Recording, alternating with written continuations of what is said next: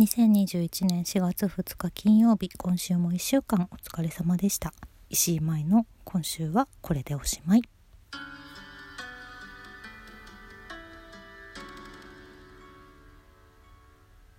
もう4月ですって。なんかもうね桜もだいぶ散り始めている場所もあったりしますけれど。新生活ですか？皆さん。どうなんですか？大して変わらんよっていう人の方がこのラジオを聴いてる方は多いのかなっていう気がするんですけどどうなんでしょう？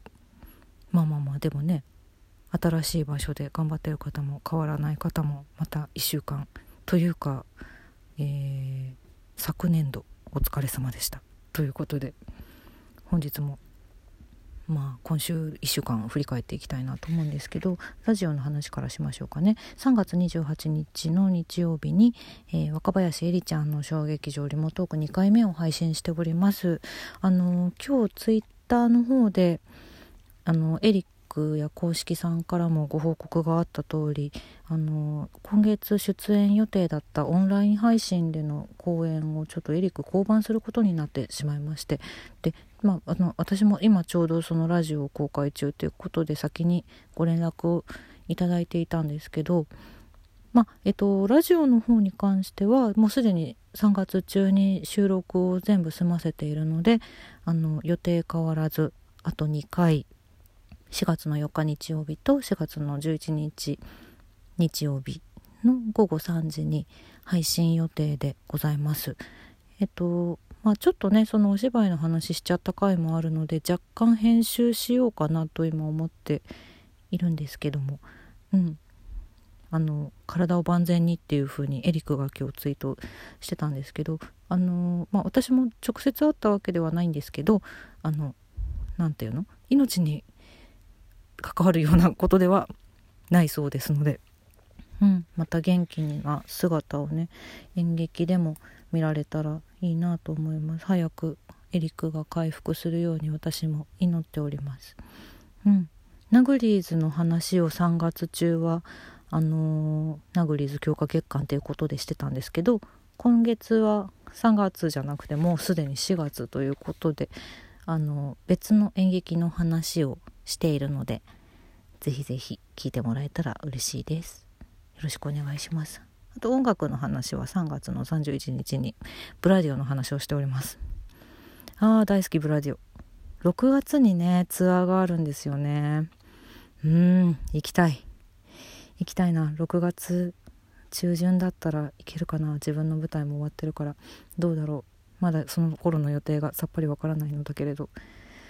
ブラディオはもうねライブが楽しいんですよ。いやブラディオもだな。もう私は基本的にライブが好きなバンドがバンドだったりミュージシャンさんが好きなのでうん。今までにままあでもライブが楽しいってほとんどのアーティストさんがそれはそうなんですけど演劇をやってる身からするとやっぱりその演劇もそうだから生ものだから生で体感した方が絶対に楽しいぞって思っているのでうんライブもまた行きたいなぜひぜひ。ただあのあライブじゃなくて CD で聴くだけの方が良かったって思ったアーティストさんも今までにいるっちゃいますね。それはそれで不思議な体験でしたね。いや楽曲はめちゃくちゃ好きなんですよ。今でも大好きなんですけどまあ、もう活動されてない人たちなんだけどライブ見てあれ？なんか CD の方が良かったなって思ったこともあった。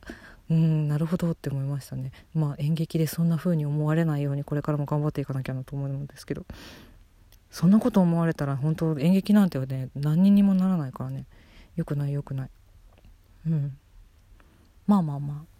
そんなことはさておき。まあ生は生で楽しむ方がもちろんいいよっていうのはもうずっとコロナ禍でもずっと思ってはいるけれどもだからといってね油断してはいかんよね。本当に。クラスターもまた結局増えてたり本当だったら歓送迎会の時期ですからね今ね。うんでもあんまりそういうことはできないというかしない方が安心というかうん難しい世の中だ。でも人と一緒に会う人とさ直接会って話す方がやっぱりいいなって思うじゃない。去年の今頃のことを考えると。うん、去年の今頃ちょうど私はだから未開の議場オンラインをやるぞってなってうん。間もなく本番ぐらいの時期だからその頃は本当に誰とも会ってなくて家族以外の。うん、あと去年の今頃の写真見たらあのスーパーの食料品があの全部空になってた写真っていうのを私見つけてああれがもう1年も前のことなの。1年前で1年も前っていうかまだ1年なのかっていう気もするし。うーんなんかねそういう変な何て言うの？変な焦り方爆買いじゃない。買いだめか。爆買いじゃないか。買いだめとかねもうさすがに今はなくなってるけど。うーん。なんかなんだろうね。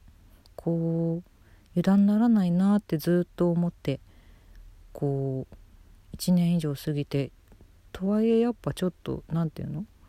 気の緩みとかはもちろんみんな出てくるしあとなんかもう飽きたとかさ どうしたって出てくるけどねなんかでもいつだって健康が一番大事だから健康っていうのはさ体の健康もそうだけどさ心の健康もそうじゃない、うん、心を健康にするために何だろう自粛自粛だけでこう自分を押さえつけるばかりではよろしくないってのは分かってるんだけどでもこう周りの人に迷惑をかけないようにとか、うん、そういうことも考えながらこういいバランスでね動いていきたいなと思っているこの春ですね。うん。なんだ急に ラジオの話から最近の話にふわっと言っちゃいましたけどまあそんなことを考えていたらですね今週はツイッターでも写真をこの間あげたんだけどあのー、ナグリーズメンバーのサンパチナグリーズのメンバーだったかおりんといっちゃんとミクといつみとアフタヌーンティーしてきたんですよ実は。そうなのあのー、まえっと、いっちゃんとミクといつみはねあのラジオのゲストもやってくれたんだけど今年会うの初めてでやっと会えましたラジオに出てくれた人に。